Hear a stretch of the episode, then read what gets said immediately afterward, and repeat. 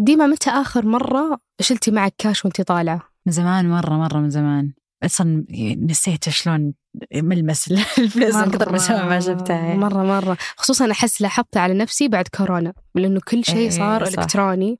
فأستغرب مرة لما يقول معك كاش، قلت لا مستحيل معي كاش يعني. بس تتوهقين يا أختي أحيانا. قد صار لك موقف طيب وتورطتي فيه ولا لا؟ أحس لا يعني، إن شاء الله ما راح تورط. بس يعني أنا قد صار لي مرة، كنت طبعا أنا استعمل جوالي وفي قال هناك فيه تقدرين تسحبين، قلت حتى بطاقتي مي معي. أي نفسك يعني طبعا. المشكلة تفاقمت، صارت مو بس ما معي كاش، حتى ما معي بطاقة. الحين أقدر أدخلها في الآلة وأطلع منها كاش. هذا بودكاست الفجر من 8، بودكاست فجر كل يوم نسرد لكم في سياق الأخبار اللي تهمكم. معكم أنا ديما العامر، وأنا رولا عبد الرحمن.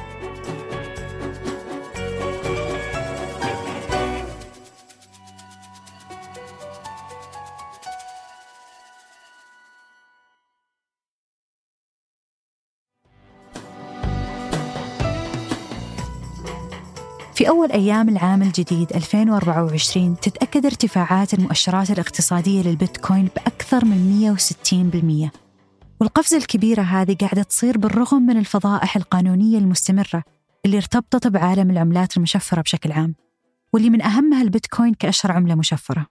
بس التعارض بين ارتفاع أسهم بيتكوين وبين أزمات السوق في الشهور الأخيرة كان مثير للانتباه، وكان يعتبره البعض نهاية العملات المشفرة. بس هذا التعارض هو نفسه اللي تواجه العملات المشفرة من أول يوم ظهرت فيه في 2009. ففي هذه الحلقة نتبع مسيرة البيتكوين المتقلبة في عام 2023، خصوصاً أن مع بداية العام الجديد اللي ممكن نشهد فيه إطلاق أول صندوق مؤشرات متداولة لعملة بيتكوين، واللي يعتبر أول صندوق متداول في البورصة للعملات المشفرة. في بداية 2023 كان الشعور المسيطر على الناس هو انهيار سوق العملات المشفرة، وسوق العملات هذا هو السوق اللي ظهر أساساً مع انتشار الدفع والتعامل الإلكتروني العالمي.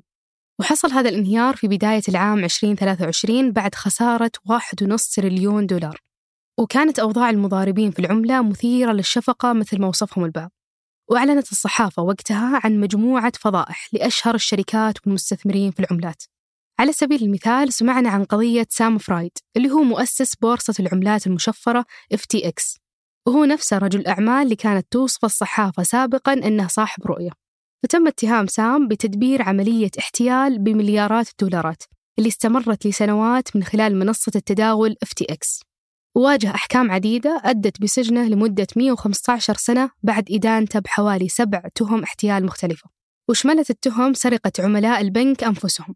برضو واجه تشانغ تشاو مؤسس منصة العملات المشفرة بينانس اتهامات كثيرة بغسل الأموال، وقضت المحكمة بتغريم المنصة أكثر من 4 مليار. وفي تاريخ أمريكا تعتبر هذه الغرامة من أكبر الأحكام ضد الشركات، وحمل تشاو نفسه 50 مليون دولار من إجمالي قيمة الغرامة. وكان الاتهام الأبرز هو تحويلات مشبوهة لحماس والقاعدة وداعش وغيرهم. برضو تعتبر الشركة من أكبر المستفيدين من عمليات قراصنة الفدية. وبالرغم من كل هذا ما كانت هذه القصص مؤشر لانهيار العملات المشفرة، فمؤشر الهبوط والصعود للبيتكوين يصير بشكل مفاجئ. وعشان نفهم ليه يعتبر مفاجئ بنحتاج نعرف رحلته القصيرة. أول حدث لتصنيف البيتكوين كان في عام 2012، وسعر البيتكوين وقتها ما تأثر بهالتصنيف. لكن في عام 2013 ارتفعت قيمة العملة أكثر من 22 دولار. وقتها ومع فرحة المستثمرين في العملة الجديدة تم الضغط بشكل كبير لتصفية أكبر بورصة عملات مشفرة في ذاك الوقت، واللي تعرف ب MT Jocks. وبدأ كثير من المستثمرين في انتقاد العملات الرقمية مرة ثانية. لكن في عام 2020 حدث تصنيف ثالث للبيتكوين اللي تسبب في صعود سعر العملة. وفي أغسطس قامت شركة مايكروستراتيجي باستثمار ضخم آخر في البيتكوين، وبكذا صارت أكبر مستثمر في هذه العملة المشفرة. بينما في ديسمبر صارت فضيحة كبيرة في عالم العملات أثرت على البيتكوين والعملات المشفرة، بعد ما اتهمت البورصة الأمريكية منشئي العملة بإصدار أوراق مالية بشكل غير قانوني في شكل رموز.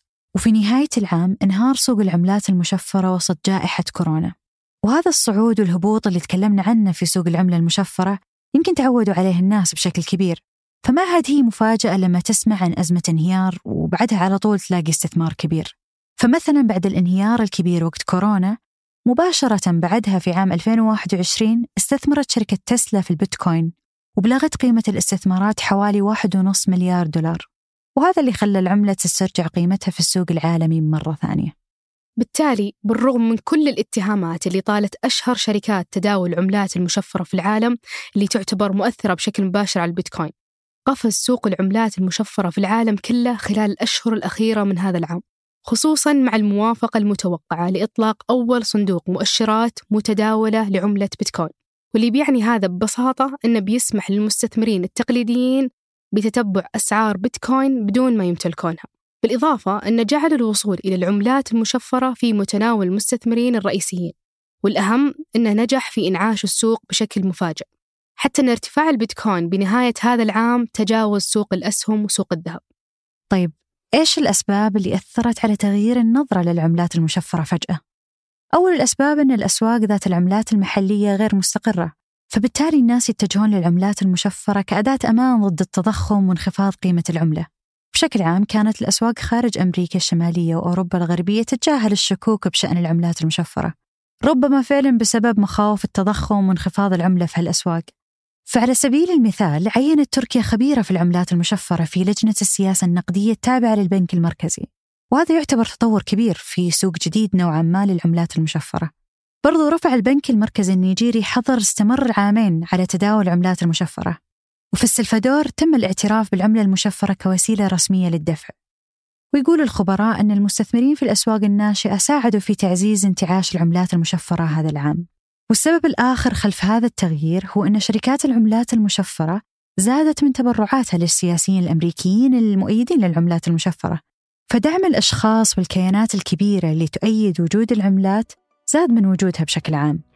بس خلينا نتذكر أن كل هذه الأشياء ما تخليني على ثقة كبيرة في حدوث طفرة مالية في سوق العملات المشفرة، لكن ننتظر إيش بيحصل بالضبط مع مرور الشهور الأولى من السنة الجديدة.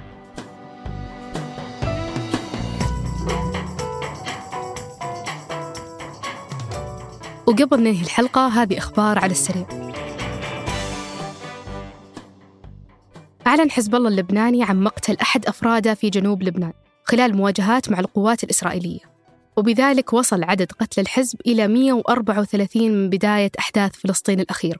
وخلال الساعات الماضية نفذت مسيرات إسرائيلية غارات على بلدات حدودية لبنانية، مما تسبب في إصابة 4 أشخاص أحدهم كان يعاني من حالة حرجة. أعلن الرئيس الروسي فلاديمير بوتين في خطابه بمناسبة رأس السنة أن بلاده لن تتراجع أبداً، بدون أن يذكر صراحة الحرب في أوكرانيا، وصرح أن لا يمكن لأي قوة أن تقسم روسيا. وأكد بوتين أن روسيا تعيش مرحلة غير مسبوقة وبتكون الأقوى العام المقبل. أعلنت وزارة الرياضة السعودية عن البدء في المسار الثاني من مشروع تخصيص الأندية الرياضية، وقالت الوزارة أن المسار الثاني يشمل تسجيل اهتمام الجهات الراغبة في الاستثمار بالأندية الرياضية السعودية، وهذه تعتبر خطوة أولى للبدء في عملية طرح الأندية الرياضية في المملكة. وأطلق الأمير محمد بن سلمان المشروع في يونيو الماضي. هذا المشروع يهدف إلى زيادة إيرادات رابطة الدوري السعودي للمحترفين إلى 1.8 مليار ريال سنوياً، ويستهدف هذا المشروع بعد رفع القيمة السوقية للدوري السعودي للمحترفين إلى أكثر من 8 مليار ريال.